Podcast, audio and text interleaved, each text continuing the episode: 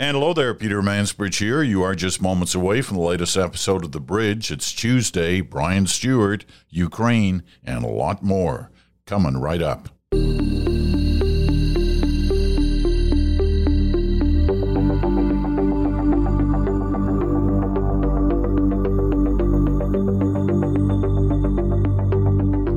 And hello there. It's um, it's Tuesday. Tuesday actually means well, it means Brian Stewart and it means Ukraine talk, but it also means a focus for us on international developments uh, on this week. And you know, most of the time the bridge focuses on domestic issues. And I understand that given my background. I love politics. I love talking about the Canadian story. But uh, I look forward to Tuesdays as well because it allows us to stay in touch with things that are going on in different parts of the world. Last week, a number of you commented on on me mentioning that we we tend to ignore. I think generally we tend to ignore South America. You know, our partner in this hemisphere, uh, half a billion people, and you know the largest population in South America is Brazil. And Brazil has been in the news. Last week it was the funeral for Pele. This week is a very different kind of story. And people have leapt to a number of conclusions about the uh, riots and the attempt to basically overthrow the government in Brazil over the weekend. Um, have leapt to certain conclusions about comparing what happened in Brazil this weekend to what happened in the United States two years ago on January 6th, the riots on uh, at the U.S. Capitol, and there certainly visually there were a lot of similarities to the story.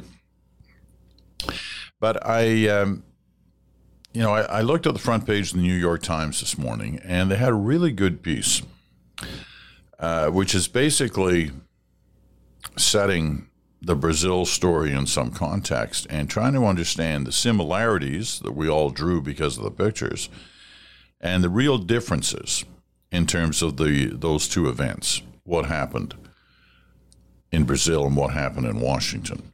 So I'm, I'm just going to quickly go over some of their reporting because I think it's I think it's important uh, for us to note differences as well as similarities. So before we get to Brian Stewart and his weekly uh, commentary on Ukraine, let me just quickly run by this. The similarities mostly between Washington and what we saw, what we witnessed in, in Brazil, in the uh, Brasilia, really, the um, uh, Brazil Brazilian city of Brasilia the one that was created when I was just a kid. You know, it sort of was cut out of the jungle. The similarities mostly are determined by the two big personalities on the story. In the United States, Donald Trump, and in uh, uh, Brazil by uh, Bolsonaro, the ex president, the ex leader of Brazil. Now, these two guys both campaigned in their final campaigns by saying if they lost, the vote obviously had been rigged.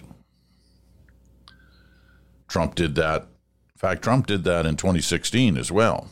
He said, if I lose to Hillary Clinton, it must have been rigged. He said that continuously before the vote. He did the same thing in 2020. The difference was 2016 he won, and suddenly everything was fine. There was no rigged vote. In 2020, he lost. And we know what happened as a result of that, and we're still witnessing the court cases over it and the special commission inquiries into it. Bolsonaro said the same thing. If I lose, it means the vote would have been rigged. Now, here's the difference. These are the main differences. Trump pursued and still to this day claims it was rigged. Although some of the commission testimony indicates that he was telling us in his most private conversations, he knew he'd lost. but not publicly. And he didn't turn up at the inauguration. There was no peaceful transfer of power in that sense. Bolsonaro is different. After he lost, he lost. He said he lost. There was a peaceful transfer of power. He moved on.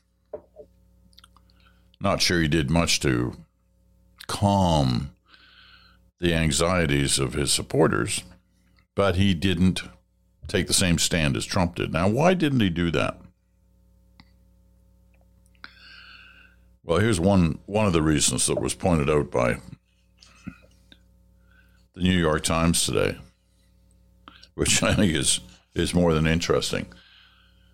His three sons all ran for election in that same contest. They all won.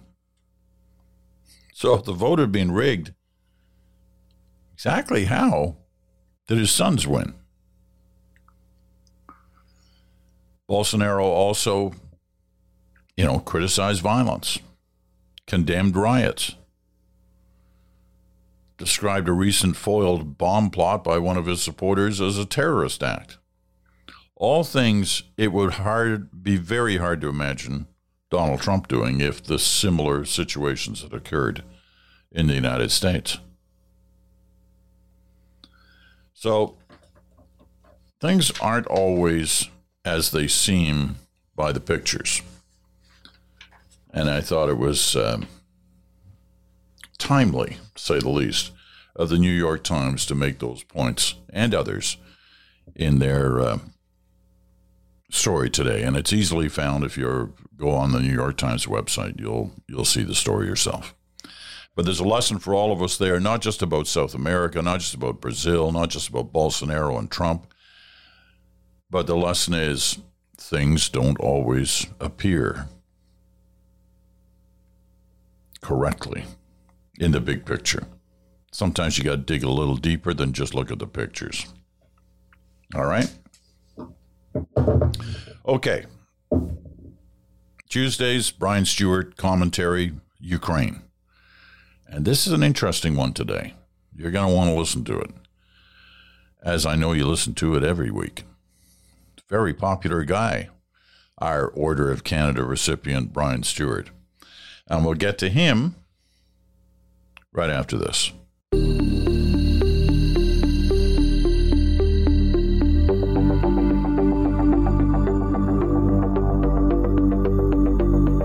And welcome back. You're listening to The Bridge right here on Sirius XM, channel 167, Canada Talks, or on your favorite podcast platform, or on Wednesdays and Fridays, in other words, tomorrow and Friday, on both Smoke Mirrors and the Truth and Good Talk. You can also watch the podcast on our YouTube channel, and you can find it no charge, no subscription fee. You can find it on the link that's on my bio on both Twitter and Instagram.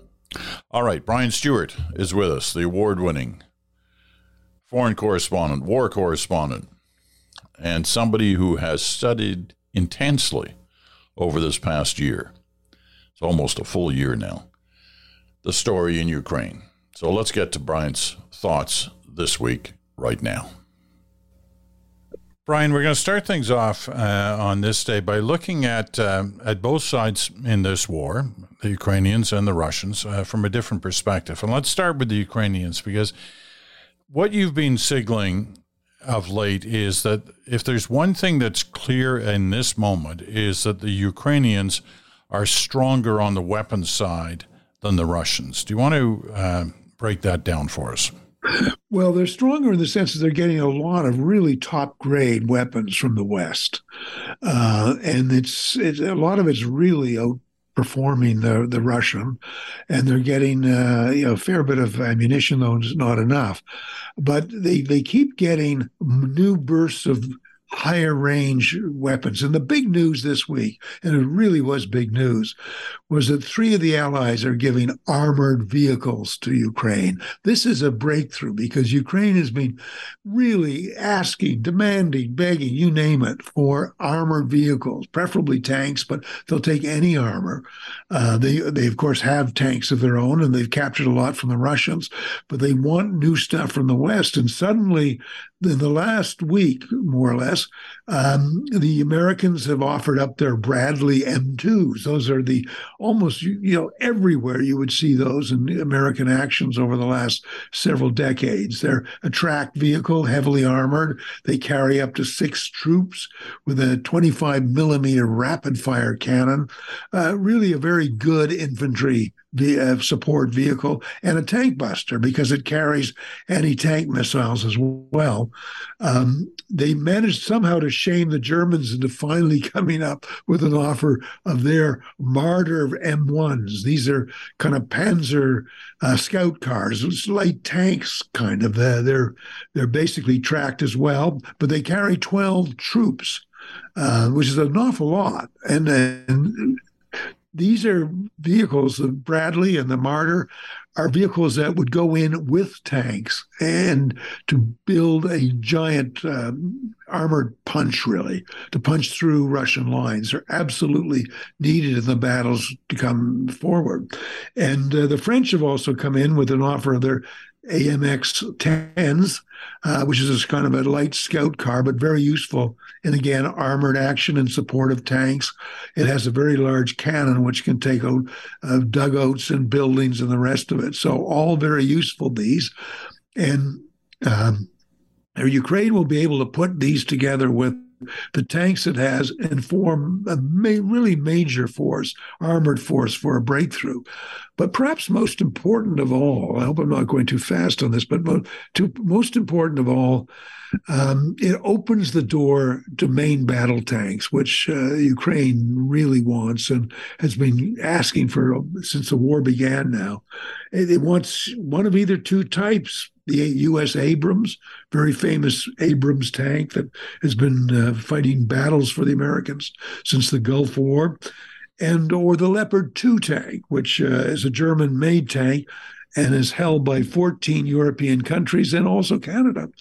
So I think Canada should uh, prepare to be asked to give up some of its tanks. It doesn't have many, only 82, but it's uh, it certainly has some. Um, let me ask you. Let me ask you something first. Um, yeah. I, I, don't want to interrupt you, but I, just on the tank question, because some of us remember that six months ago, um, there were analysts in different parts of the world, and and, and you were uh, suggesting that this was a possibility as well. The tanks had become this kind of graveyard on wheels. That their time had passed. That they just weren't um, capable in today's world of conflict. Um, you warned us uh, a few months ago that maybe that uh, that that was incorrect, but it certainly seems to me, listening to you now, that it really was incorrect. I mean, tanks are back with a with a vengeance here. Well, they're back, but they, there's still a huge question mark hanging over them. In fact, some of the military analysts have been looking at these lighter uh, sometimes called light tanks, but they're really armored uh, infantry carriers, and saying they're better than tanks. First of all, they knock out enemy tanks. Second of all, they they give major cover to the infantry that the tank often can't do. And third of all, they're extremely mobile, very fast and mobile. And perhaps in this day and age, the tank is too big and slow and vulnerable. We don't know yet. I think that's going to be tested in a major testing ground in the, the spring when the Russians and the Ukrainians both may launch major offensives, which tanks are sure to play a part. I think uh, the world will be, uh, military experts will be watching very closely to see, in fact, whether the tank is simply too vulnerable. And it's because when they do get knocked out, they often take the crew with them. In other words, they're they're very high lethality. Um, so it may be getting harder and harder to get people willing to serve in tanks, whereas lighter mobile armored vehicles might be uh, uh, more sought after. It's it's not known yet. It's a big big question mark. I think it'd be wrong to say, "Oh no, the tank is back and it's going to stay back." I think it's still uh, a vulnerable piece of equipment out there on a battlefield that can see every movement, and teenagers can fire shoulder-launched missiles to take out an entire tank. That is not a good equation. You know, as you mentioned, light armored vehicles, uh, LAVs, as the as the Canadians call them, we were supposed to deliver um, some light armored vehicles uh, for the Ukrainians. Uh, there was some in our stock, and they were and they were building some in that plant, I think, in southwestern Ontario. Do you know where we are on that? I don't actually. I know that some have been sent over to Europe. They may be used in training uh, with the Ukrainian troops. Uh, you know, they're they're training in uh, various places like uh, the United Kingdom and Poland, and they might be there, but they, they certainly haven't appeared, I think, on the, as far as I know, anywhere within Ukraine. And I think they would have been given more of a welcome if they had. Uh, but they're a bit of a mystery right now. Where they are, are they finished? Have they been, um, like a lot of Canadian armament uh, decisions, uh, they, they tend to become very mysterious. but, um, you know, this this question about tanks is very interesting because Ukraine is not expecting one country to say, okay, we'll give you 100 tanks. What they're hoping for is the, European countries, for instance, will say, okay, what if each of us gives seven tanks? I mean, even Canada, which I think has about 82 tanks, could give up seven or loan seven to another European country, giving them to Ukraine. This kind of moving the weaponry around could give them a significant force uh, in the armor front. I'm sure they're, but as I say, they have tanks already. They're bound to use tanks already. How how effective they will be is yet to be seen. But certainly, they want to open the door on that and bring in tanks and the very best of tanks, which are the American and the German. Made. You know, what I still find amazing is that they're able to move so much equipment into Ukraine. I mean, the, the, the borders are, you know, supposedly closed to all, uh, all those from um, outside uh, Ukraine, like all the Western nations, NATO countries that are helping Ukraine, but they can't come inside Ukraine. Um, but yet we're managing to get tanks and those, uh, you know, the big artillery pieces uh, coming in. I guess by train. I'm not. I, am not sure uh, how exactly it's going on. I assume by train. Train and truck. Train truck. and truck. But you you'd think the the Russians would have figured out a way somehow by drone or by um, jets or something to, to knock some of this stuff out. Well, you'll remember they did try uh, some cruise missiles uh, right across the, the, Ukraine countryside, and several of those were very close to the uh, Ukraine Polish border. Which caused the Poland itself to uh, really uh, get very uh, upset and st- start warning Moscow. Um, you know, you're you're absolutely right. If one was to go back 11 months to the beginning of the war, one would say an almost certain development would be the Russians' ability to take out the rail system of Ukraine and take out the, the main road system coming in, or at least hamper it a great deal uh, through bombing raids. What didn't materialize in this war, though, was the kind of aerial attack from the Russians that everybody was expecting. The Russian uh, Air Force found it had very poor protection against ground fired missile, anti aircraft missiles and, and other interruptions, and did not launch a really heavy interdiction campaign of the kind that everybody expected. Of course, you would expect that it would be, you know, military 101, take out the enemy's supply lines, the Ho Chi Minh Trail of Ukraine kind of thing. Um, and that hasn't happened. I'm not quite sure entirely why they haven't tried more. I suspect there's a real nervousness on the part of getting too close to that border uh, with Poland, uh, because of course, if it hits Poland, then that brings in NATO. Poland is part of NATO, so if Poland feels attacked in any way, it will demand that NATO come to its defense, and then we would be into a, a very major escalation. And I also think they're getting shorter and shorter on the cruise missiles they've actually got. However, having said that, I wouldn't rule that out as a future uh, Russian strategy is to go after the interdiction supply because they've been trying almost everything else, and so far it hasn't worked. Though they've made some gains. All right. Well, let's uh, let's talk a little more about uh, the Russians after um, after our, our, our, notice on what what's going on on the Ukrainian side. What is attracting your attention about what's going on on the Russian side right now? Well, it's interesting. You know, I was thinking that what we're seeing now is the Ukraine military getting considerably stronger in weapons, and the Russians are actually finally getting smarter in tactics their own tactics, that is. Uh, they've learned from a lot of their big mistakes early in the war, which was to crash, crash in with big numbers, uh, uh, or not enough numbers, um, that were badly supplied with intelligence, uh, didn't have a clear strategy, and made a complete hash of the invasion.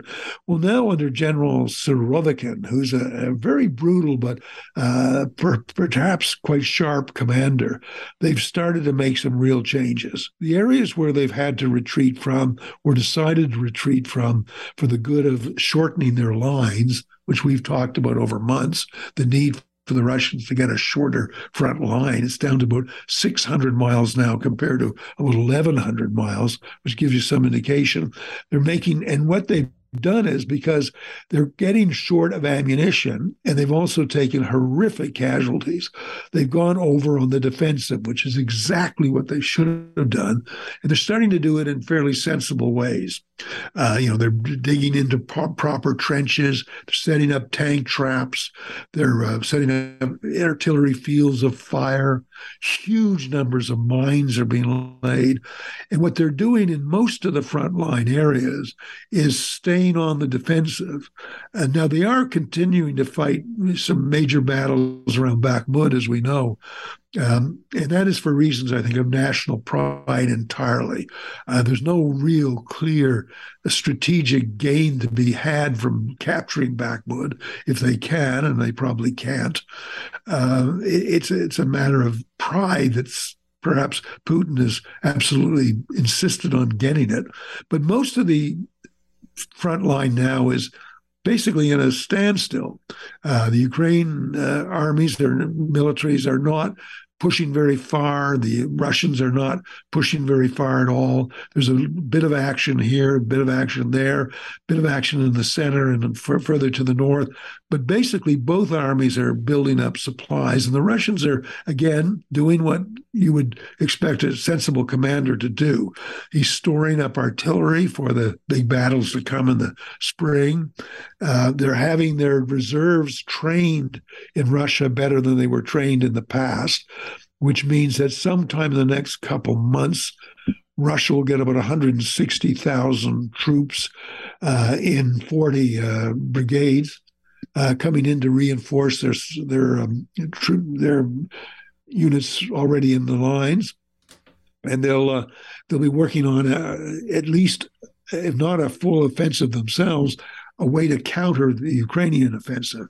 The other thing, of course, they've done so that's one thing they've done. They've gone sensibly on the defensive and shortened their lines and are bringing in new. Uh, uh, you know, new troops that have been trained and more in artillery, which they badly need. All of that's taking place.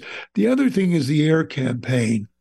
Now that has been really very stiffly, uh, you know, objected to um, by Western allies, of course, in Ukraine.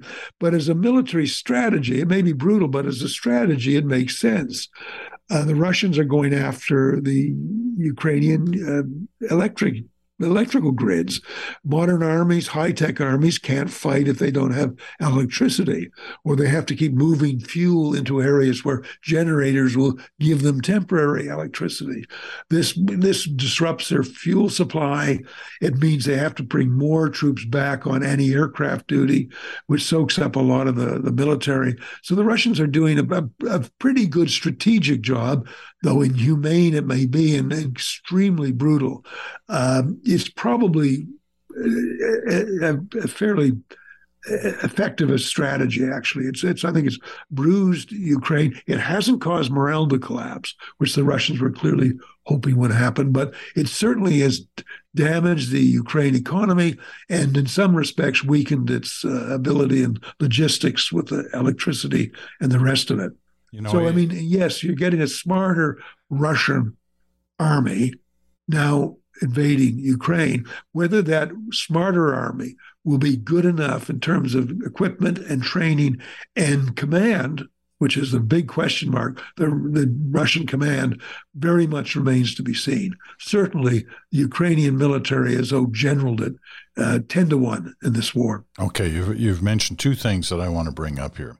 Um, first of all, uh, when you talk about the, the, lack of an impact, real impact on the morale of the Ukrainians after taking uh, this air offensive uh, and the bombing campaign on the Russians. What is it about people generally? Um, because we, you know, we witnessed it obviously in Britain, and we've seen it in other places. We saw it in Vietnam, um, where bombing campaigns, for all the um, uh, attention that's placed upon them, don't seem to have the impact on the morale of the people, the general population, uh, that was likely intended when they were designed. What, what is it about people that react in that way uh, to a bombing campaign that they say, you know, we're going to stick together. We're going to we're going to survive. We're going to fight this out. We've seen it with the Ukrainians a lot, as we've seen in the past. Yes, very good point. And I, have certainly seen in cities that have been shelled relentlessly, where you, the, the, civilian morale does not cave in. Beirut is a classic example. But I think a couple of things come into play. One is that I think the people that, who are being bombed are so gro- enormously offended by the brutality and the brute, the sheer viciousness of a bombing attack that they get their backs up and they say we can't possibly give in to a force like that. Uh, you know, we're not going to be made into slaves. We're not going to be humiliated in this way. It's a very humiliating thing to have to run into shelters and hide out in undergrounds and the rest of it while bombing takes place. And then you have neighbors that may have killed or lost somebody who's been killed. And the anger really boils up, and that forms part of the national morale. Uh, another thing is that often in war, uh, the civilians don't dare think about the other side winning. I mean, Ukrainian people, uh, for very good reason, are horrified at the mere thought that the Russians could recapture Ukraine and put it under the kind of brutal uh, reign that they've been launching in certain areas they have captured in this war. I mean, they, they don't trust the the discipline of the troops. They don't trust the the government of Moscow. They, they think that would be kind of the end of their independent lives and the end of many of their real lives as well. So I think those things uh, come into play. And also, what's very important in all the cases that I can think of it would have been made like London or even Berlin to a certain sure. extent, quite a extent actually, is that the the home government has a, a good message. I mean, it has good inform- an information war is waged all the time, as we know in war, and the countries that have a plausible, credible, or stirring information line tend to keep the uh, the public pretty much behind the war effort. I, shouldn't say this really in Berlin because, of course, they were backed up by tyranny and the SS and the Gestapo and the rest of it. So we can't really know how Berliners would have uh, endured had it not been for that. But in Britain was a classic example where um, you know the, the, government was honest with people. It didn't hide figures. It came out time and again with very bad, sober news. And of course, you had Churchill speaking, uh, a bit like a, a previous Zelensky in a way, with the ability for words. So I think these are important factors as well. Um, you know, I, I know it's always difficult to compare, you know, London and Berlin. I mean, London got was devastated uh, through the uh, through those uh, days of the Battle of Britain, but the, the, the other part of it was it wasn't devastated anywhere near the way Berlin was in uh, in the spring of 1945. Correct. Which was you know like building after building after building, and yet there was a degree, even with you know, um, uh, the the attempts at uh, propaganda put forth by Goebbels and others uh, on the Nazi uh, side, uh, you know, about the, the bombings in Dresden, uh, etc. That there's there actually was a degree of morale uh, still within the German people. That, Very much so, yeah. yeah. And sent. of course, they were terrified of uh, invasion by the Russians. Right. That, one thing about one mystery of it, it is a mystery to a certain extent. I'd like to read more about. One of the things that strikes me is, you know, when I've been in hot situations like that, it's been temporary. And I was, I was when I was frankly a single guy. I mean, now that I have a family and I'm, uh, you know, it really baffles me at times, well, baffles me with admiration that people that have families still have this resistance, even though they know. Uh, you know, it's uh, members of one's family is at risk as well.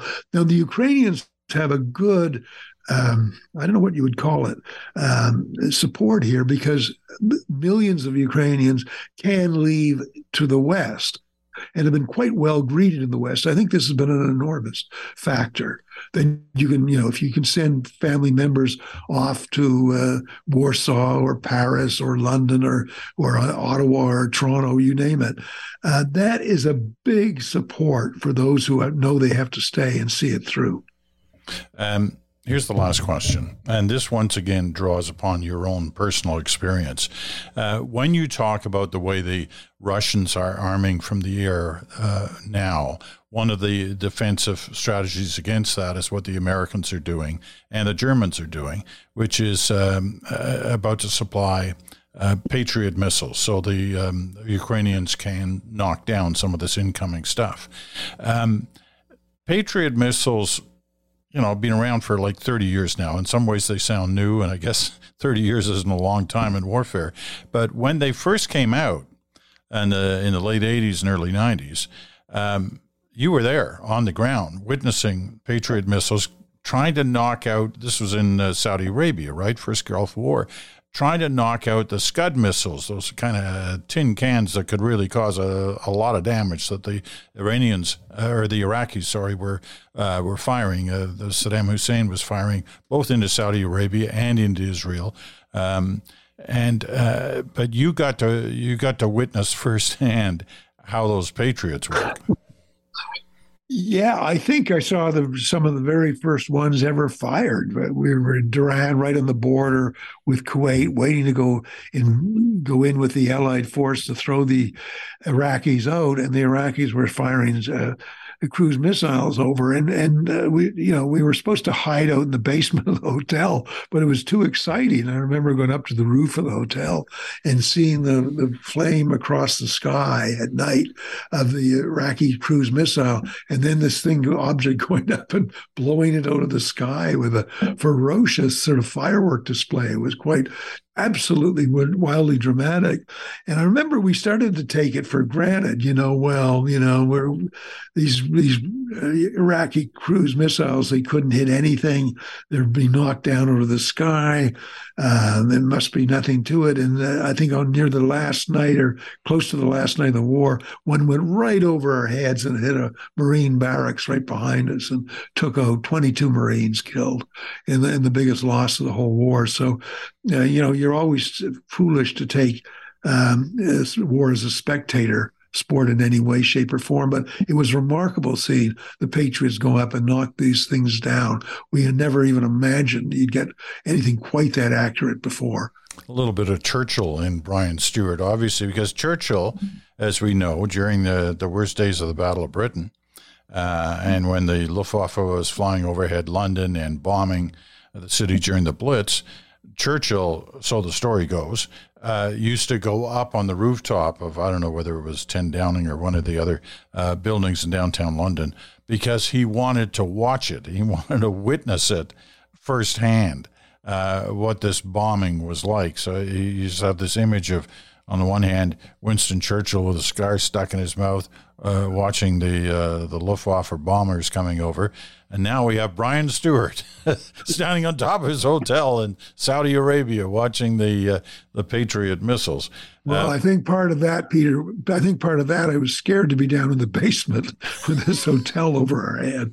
I always thought, wow, if one of these hits the hotel that's above us, all of us crammed down here in the basement are going to be in a bad way. So I felt a lot better up on the roof.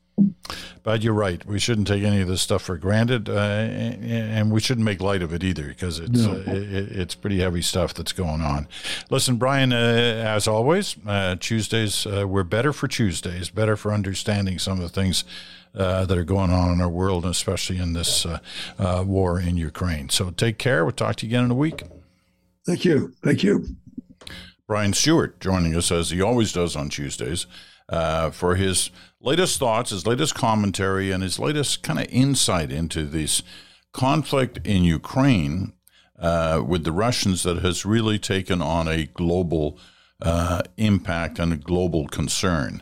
Um, and we've witnessed um, how Canada has been involved in that concern as well, with its uh, sending of um, artillery, um, uh, various forms of uh, air defense at its most basic level. Um, uh, lots of uh, support on, um, uh, you know, in, in, something that sounds simple, but apparently is incredibly well received there winter clothing. We talked about this last week, right? Uh, right down to long underwear. They they love Canada for the ability to keep their troops warm during a conflict uh, that is facing some, you know, really harsh winter uh, conditions. All right, enough on that. A couple of end bits, as we like to uh, like to call them. This one I really found kind of staggering. Really, the numbers involved. Uh, this came out last week, but in the United States, the Transportation Security Administration confiscated a record number of guns at checkpoints in 2022 most of which were loaded, as the agency has increased the maximum fine for firearm violations. We're talking about airports, people going through airport security. TSA said it has recovered 6,301 firearms from airport security checkpoints last year. That was uh, about a week before the year ended more than 88% of which, get ready for this, more than 88% of which were loaded. They've never had that many. That's 2022 numbers. Now, what's actually the law? Can you take a gun on a plane? Well, if you have a permit, you can take an unloaded gun in your checked baggage. So, permit, checked baggage.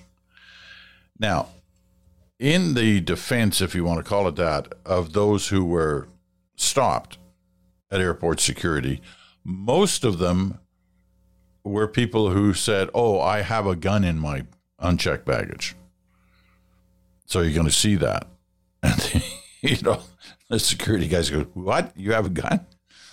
everything stops, right? And they they go through it and they find it's loaded, and you go, really, like really?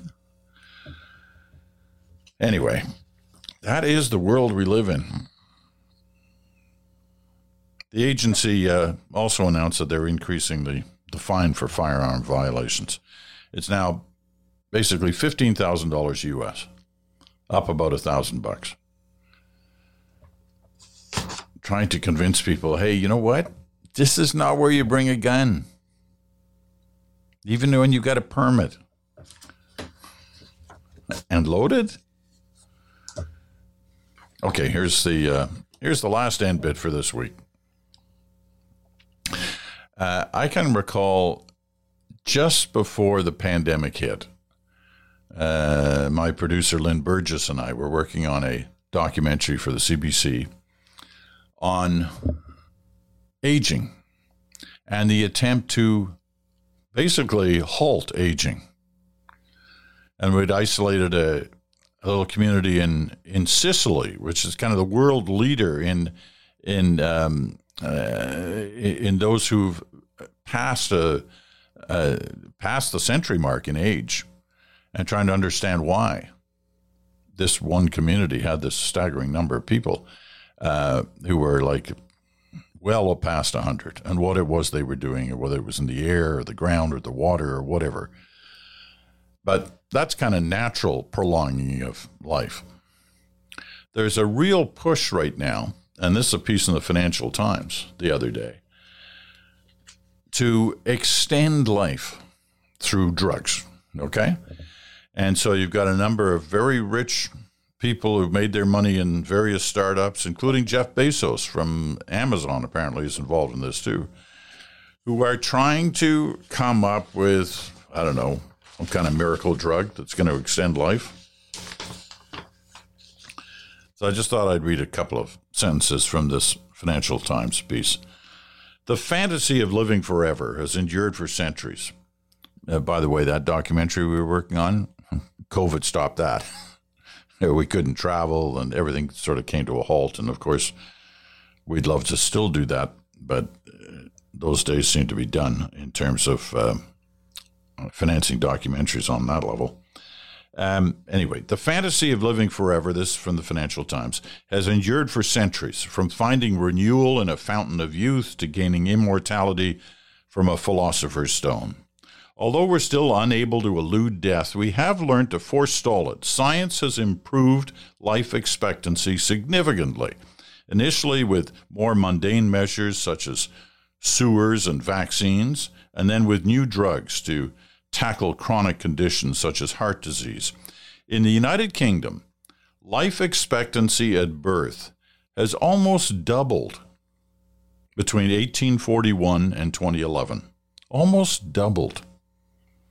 Longevity researchers reject the hype that they are curing death, but their vision still has the potential to ease some of the biggest problems of our time soaring healthcare costs for a population whose health is creaking as it ages, and lackluster productivity as people become too sick to work. Now, I think it's too late for my generation, but listen, you look at those numbers between 1841 and 2011, the life expectancy has almost doubled and you say, okay, let me think ahead 150 years or whatever, same similar kind of time span. And what if it doubles in that period too? So you're looking at our grandkids and great grandkids and great great grandkids looking at life expectancies of what 160 Really? That, think about that for a while. You want to live in that world? Well, we all want to live. And you know, you may need to you may need to go to 160 before the Leafs ever win a Stanley Cup. So maybe that's make it worth it. Who knows? Something to dream about. As a kid, one of my favorite movies was a movie called I think it was Shang. I think it was called Shangri La, but it talked about this this place behind the mountains where you never aged. You stayed looking and sounding exactly the same forever, unless you walked out. Then, boom! In an instant, you reflected your real age. I was used to think about that that movie. I can't remember who was in it. I can't remember where it was, and I can't find it. Maybe I was dreaming. I don't know. But uh, I've always been excited by that that word, Shangri-La. Okay, that's going to wrap it up for this day. Tomorrow, Wednesday, Smoke, Mirrors, and the Truth with Bruce Anderson. We'll be here. You'll be there. Looking forward to it. Thanks for listening. Talk to you again in 24 hours.